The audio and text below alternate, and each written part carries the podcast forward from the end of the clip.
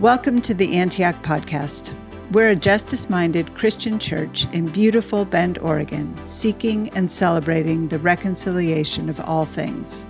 May the word of Christ dwell in you fully and give you peace.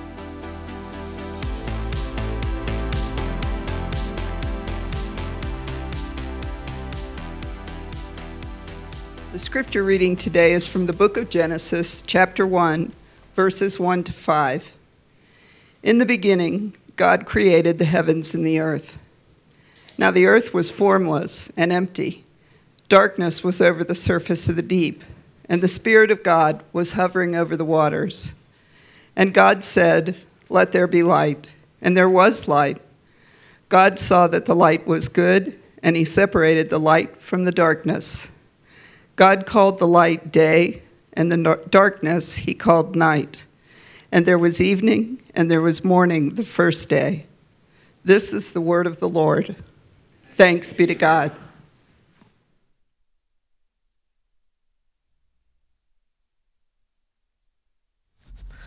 Good morning, family. Well, my name is Sean. And I'm one of the pastors on our team here. Hopefully, you had a wonderful weekend. It's been gorgeous these past few days, and I'm looking forward to spending some time looking at a really monumental text in our Christian faith this morning. But first, to situate, situate us in the church calendar, today is the first Sunday of Summertide. Now, that may sound new or different to you. Typically, the church calendar goes from Advent to Pentecost. We just went on that journey. And then between Pentecost and the start of the next year in Advent, uh, different traditions have a variety of different names for what they call this season. Uh, typically, we've called it ordinary time, uh, but this year we thought we would try something a little less ordinary. Uh, I voted for extraordinary time, but I didn't win. Um, there are a variety of church traditions that call it summertide, and we thought this was a beautiful combination of the church calendar alongside the Bend calendar, right? So, you know, things change here in Bend when it is summer. So we are in the first Sunday of summertide, and uh, as you may have guessed, we will be in summertide until the fall. And that's not a Bible dad joke. That's we're talking about the season of the fall. And no matter the name, yeah, you got it now, right? Yeah. It, thank you, thank you. It, no matter what we're going to call it, it is our hope in this season to grow and to mature and to look more and more like Christ. Uh, this growth is visualized in the color green, so you can see that we've changed our icon and our drapes to match the changing of the season.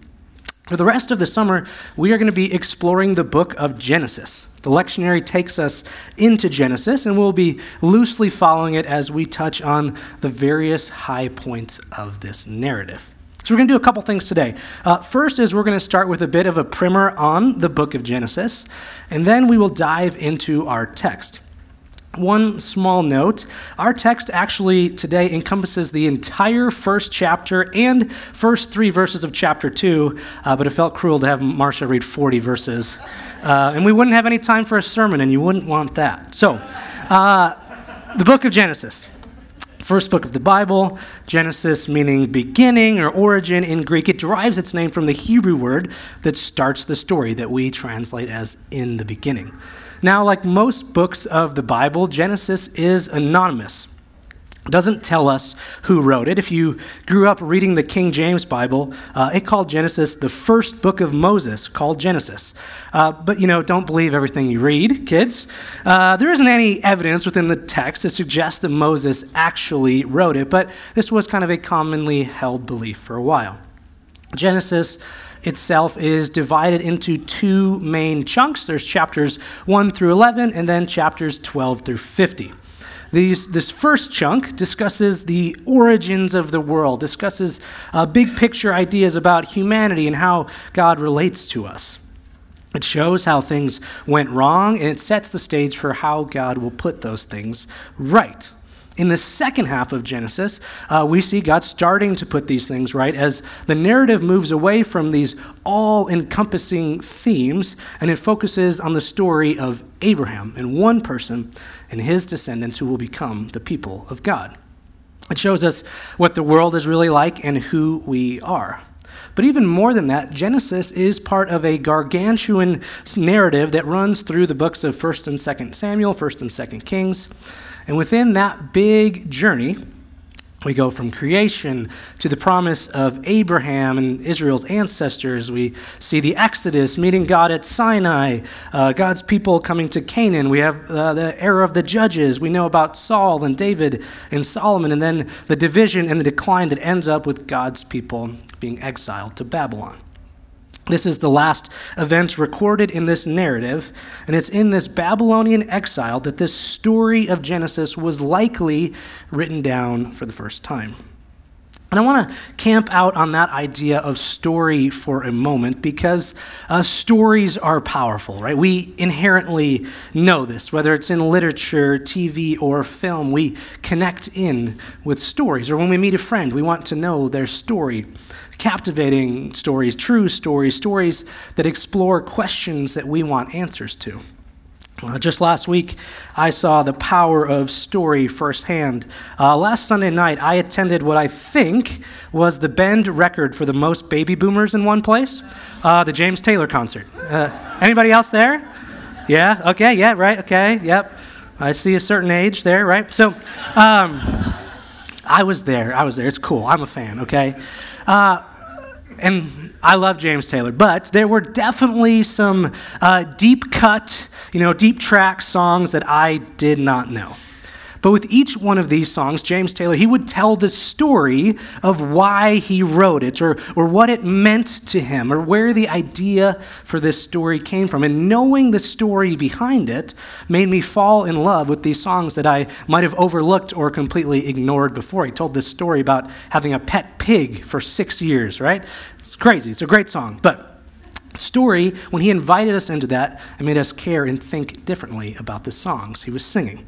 Uh, Robert McKee is a veteran of the film industry, but he has a, a seminal book on this idea of story. And he says this He says, Stories not only structure our world emotionally, but they serve as the vehicle that carries us on our search for reality, our best effort to make sense out of the anarchy of existence. The stories that we tell are a part of our universal human heritage. Our families uh, have stories that we tell, like Micah said, often the same ones over and over and over again. I think every married person has that moment when they realize what those stories are with their in laws. Oh, that's the one I have to pretend not to know. Got it. All right, I will listen to that. In Genesis, it sets the stage for the story that will unfurl throughout the narrative of the Bible. And if we think about it, uh, maybe being written down for the first time while the people of God had been taken from their home, it makes even more sense. Genesis is the culmination of the stories that they had been telling themselves for years, and it became even more important when everything had been stripped away from them. This is their ancestral story. It's our ancestral story. So when the people of God were confronted with another dominant framing story of the Babylonian people while they were in exile, they needed to be grounded in the story of God, in the story of God and his people. Maybe you remember learning about this in school, but there was something called the Enuma Elish, which was the Babylonian creation account. And they were confronted with this story. And what we see here in Genesis is the account of how God's people understood creation and its true creator. As they repeated this story and the story that developed over the next several pages or several hundred pages of Scripture, they hoped that the successive generations of the people of God would better understand themselves. They would better understand the world around them, the human predicament, and God's commitment to humanity. This is the story that we enter into the book of Genesis of a people reminding themselves both who they are and whose they are. And so, as we begin our look at this start of Genesis, it's important to approach the text with the questions uh, that they were asking versus the ones that are often asked by us today. Uh, the original audience, when they were thinking about creation, they were asking the questions of who and why. Who created all this that we see, and why did that creator do it?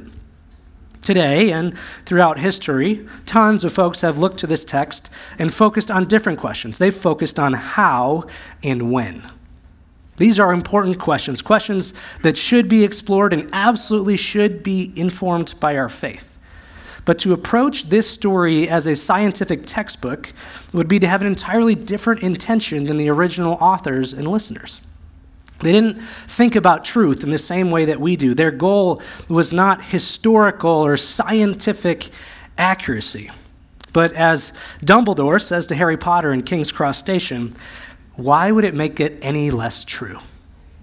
Because what we see here in Genesis 1 is the true story of the creation of the cosmos. And for it to be true doesn't mean we need to prove it scientifically. Doesn't make it wrong. Maybe this is how it happened. But instead, the important questions are about who created this, the triune God, and why God did it out of love.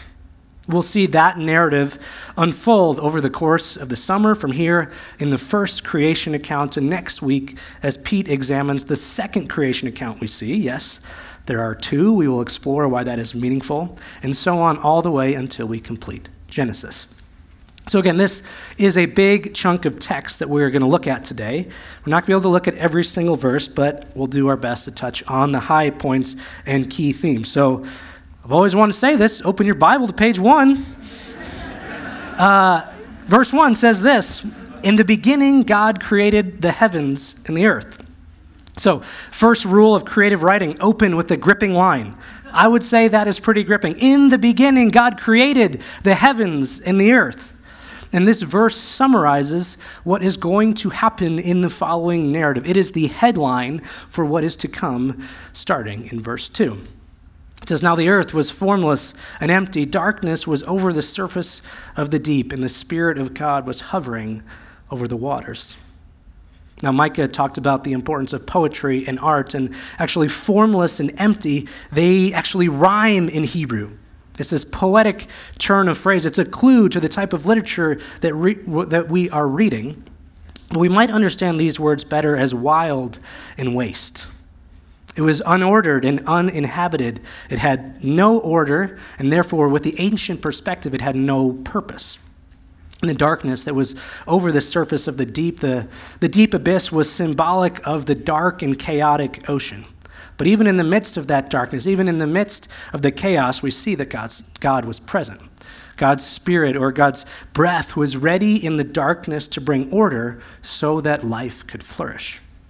So, again, these first two verses set the stage for the order that God will bring through creation. Now, the first six days of creation follow a fairly specific structure. Each day begins with, and God said, and each day ends with, and there was evening, and there was morning, the blank day, first, second, whatever. What we see is that each day solves this problem that is established in verse 2. There was no order, and there was no inhabitants. So let's take a look at what happens on each day because there's a beautiful structure to how God creates. On days one through three, God splits that unordered darkness into three ordered realms. God creates the habitats. These are what are known as the days of forming. Then on days four through six, God fills each one of those ordered realms with creatures in the days of filling. So God lays the foundation for the work as a whole, and then once that foundation is established, he builds on it and he fills it up with the appropriate creatures or beings. So on day one, we see, and God said, Let there be light. And there was light. So God creates light and darkness, and then this is mirrored in day four. God made two great lights the greater light to govern the day, and the lesser light to govern the night. He also made the stars. So God creates the sun and the moon and the stars to fill the light and the dark. We see the same structure on day two.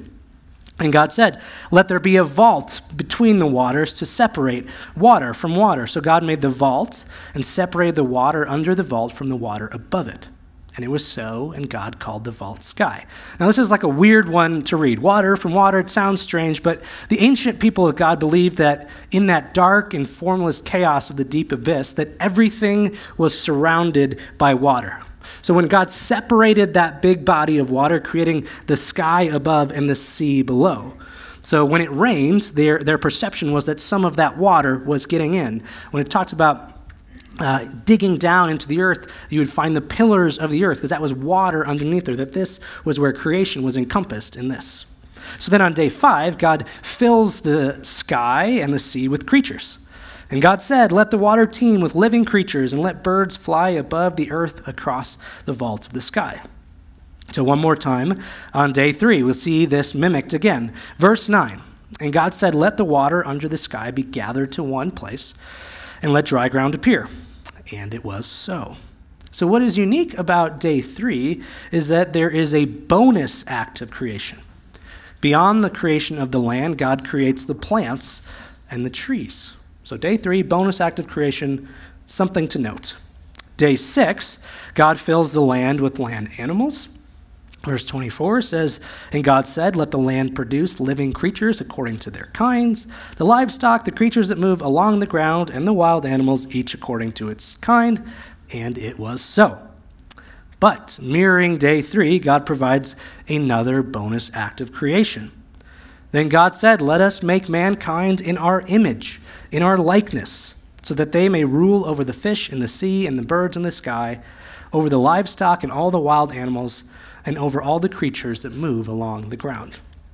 So God creates humanity in his own image, and we see day six and end like this.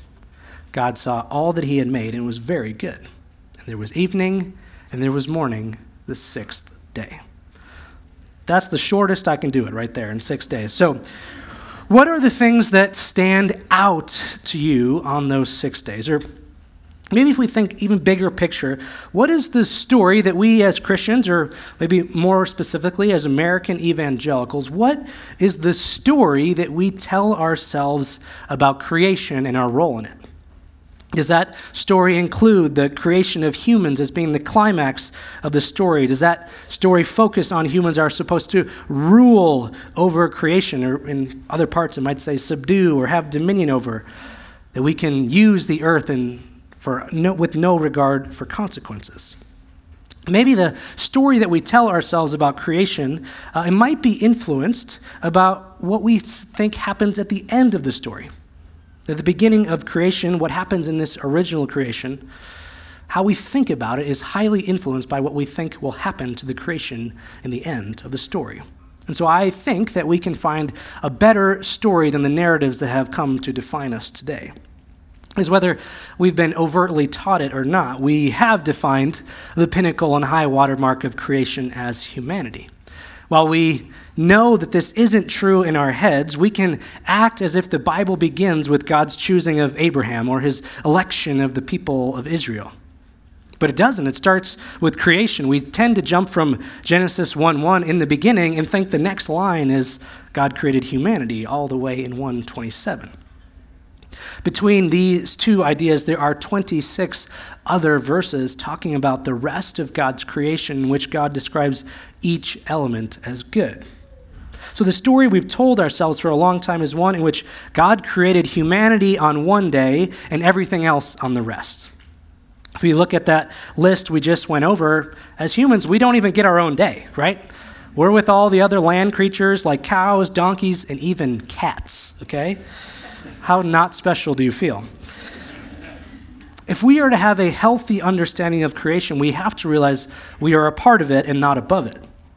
So we use the phrase the rest of creation here at Antioch because we are a part of creation. You and me, each one of us. And our good friend Wendell Berry says we are holy creatures living among other holy creatures in a world that is holy. So within this first creation account, we see it's not about humanity's independence from creation, but the story being told is about the interdependence of all of creation, which we are a part. Each component of creation is in a symbiotic relationship with every other part. Within those first six days of creation, nothing is made for itself alone. Everything contributes to the whole together. So that, that is true. But we also know that there is something unique about us within the context of creation because we have been created in God's image. And people all throughout history have tried to figure out what that means to be created in God's image.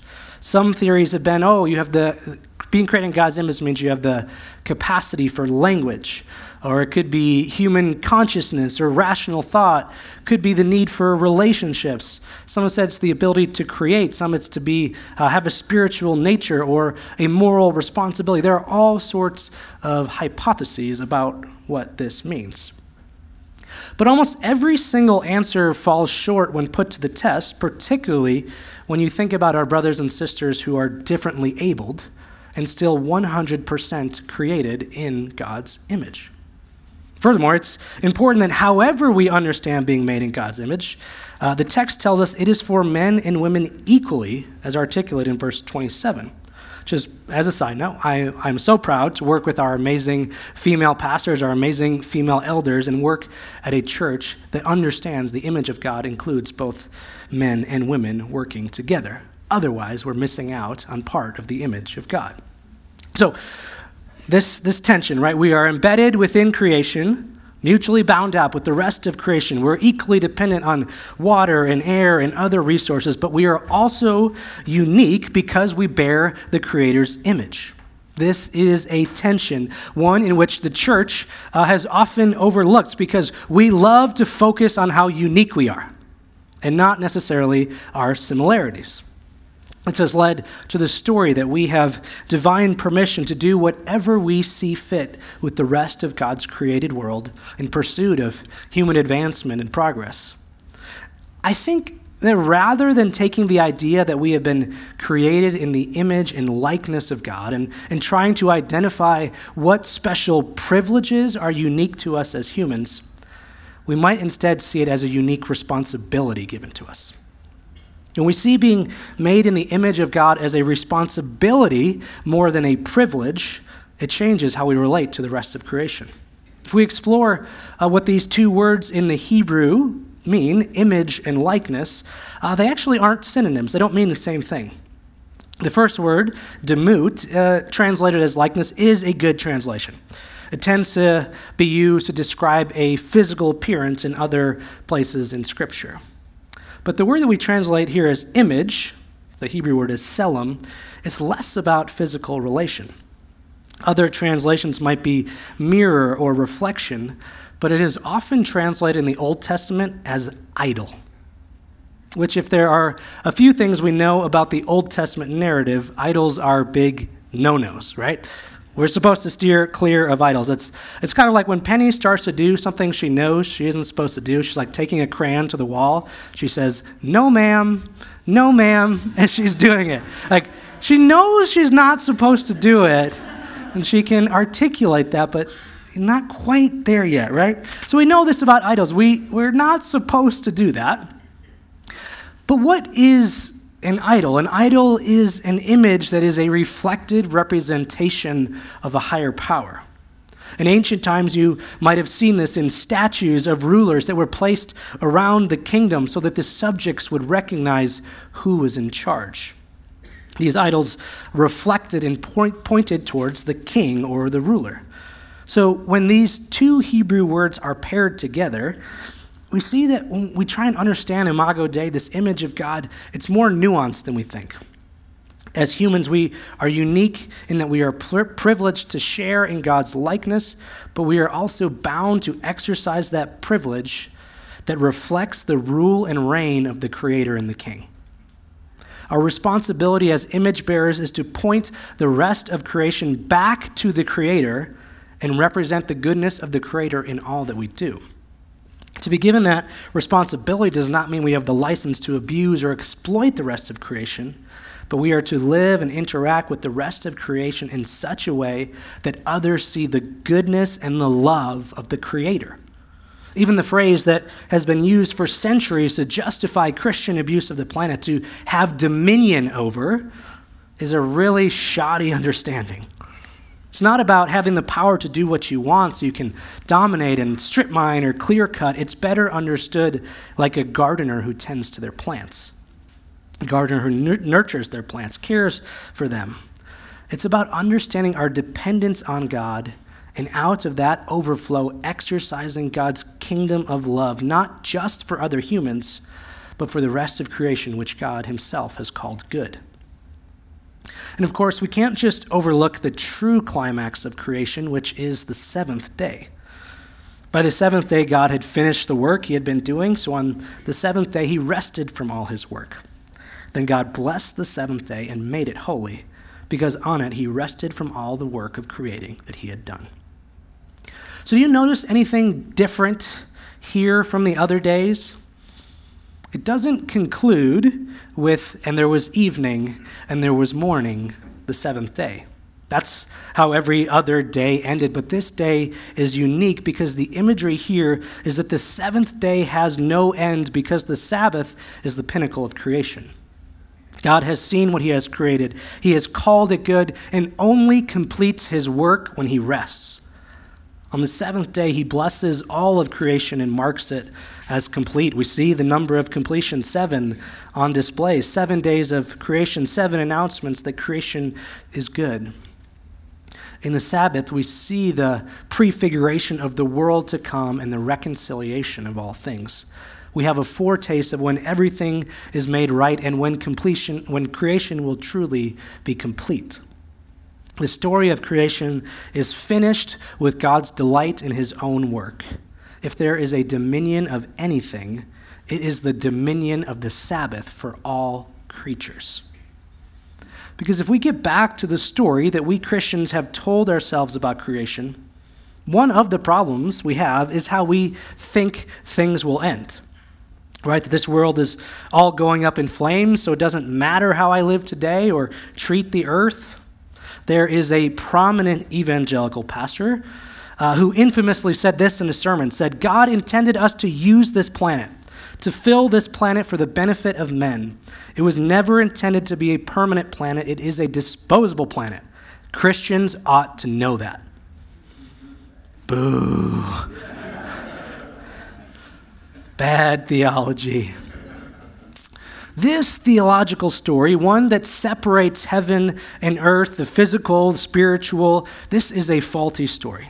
We talked about this a few weeks ago uh, on Ascension Sunday, but God's plan, as we see throughout this story as it develops in our Bibles, is for a new heavens, a new earth, and for them to be joined together in renewal once and for all here in this place. We must abandon this idea that we don't have to care for the earth because it has no eternal significance. God has a big story of redemption and reconciliation in the works. So it's up to us to, to live within this tension of being a part of creation, but also being created in God's image. To take seriously our role to care for the rest of creation the same way that God cares for us. To live as God's image and likeness is to treat our planet and everything that inhabits it with love and care and respect. Now, I believe this to be a biblical imperative that is vital to our spiritual formation on its own.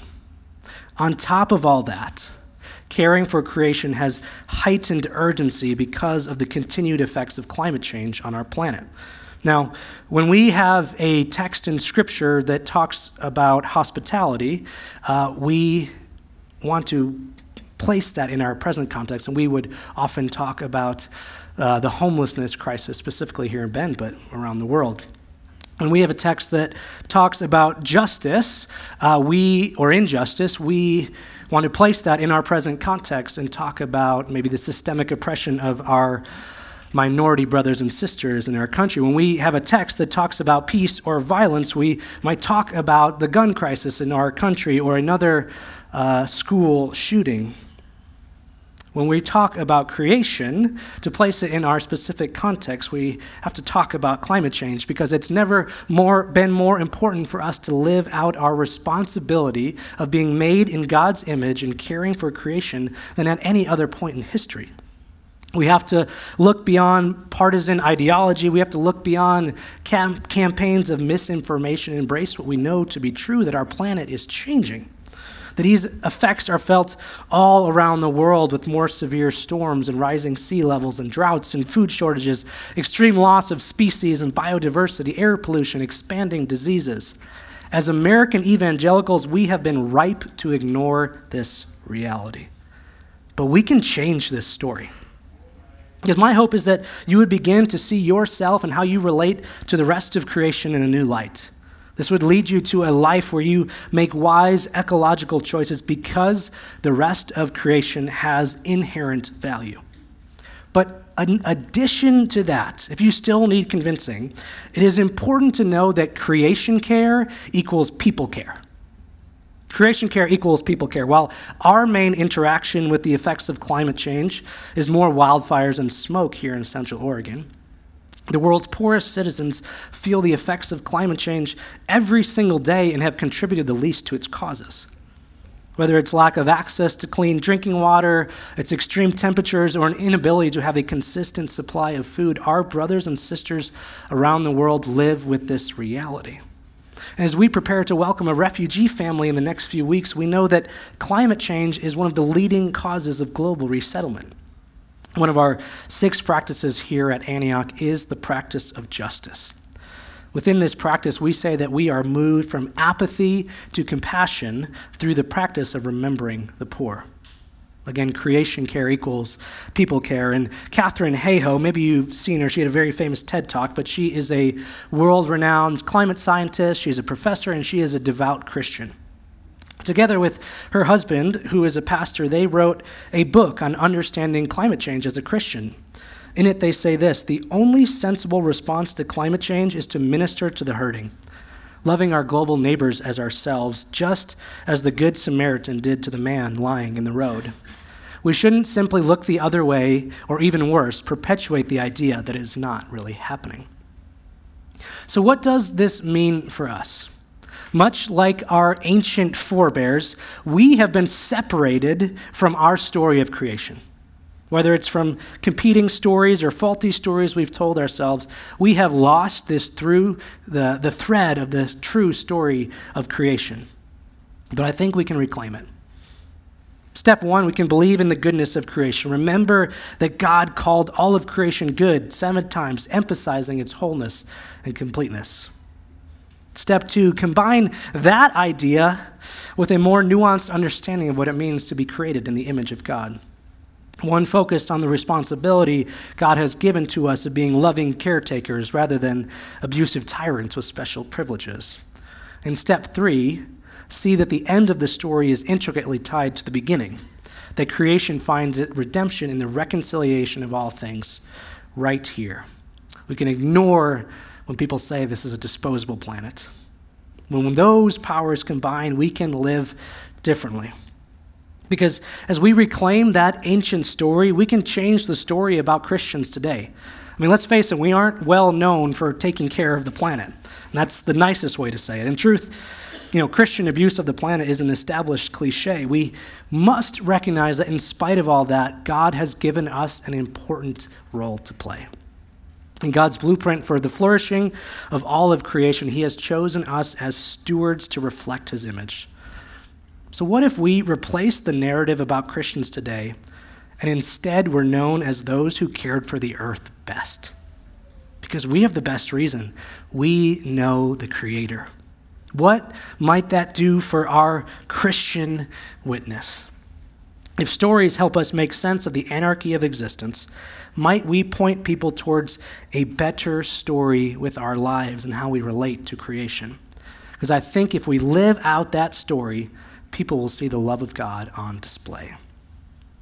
Ultimately, we see that the story that we are invited into in this opening passage of Scripture is one that's focused on the goodness of the Creator, the goodness of creation, and the good work we are invited into as we partner with God.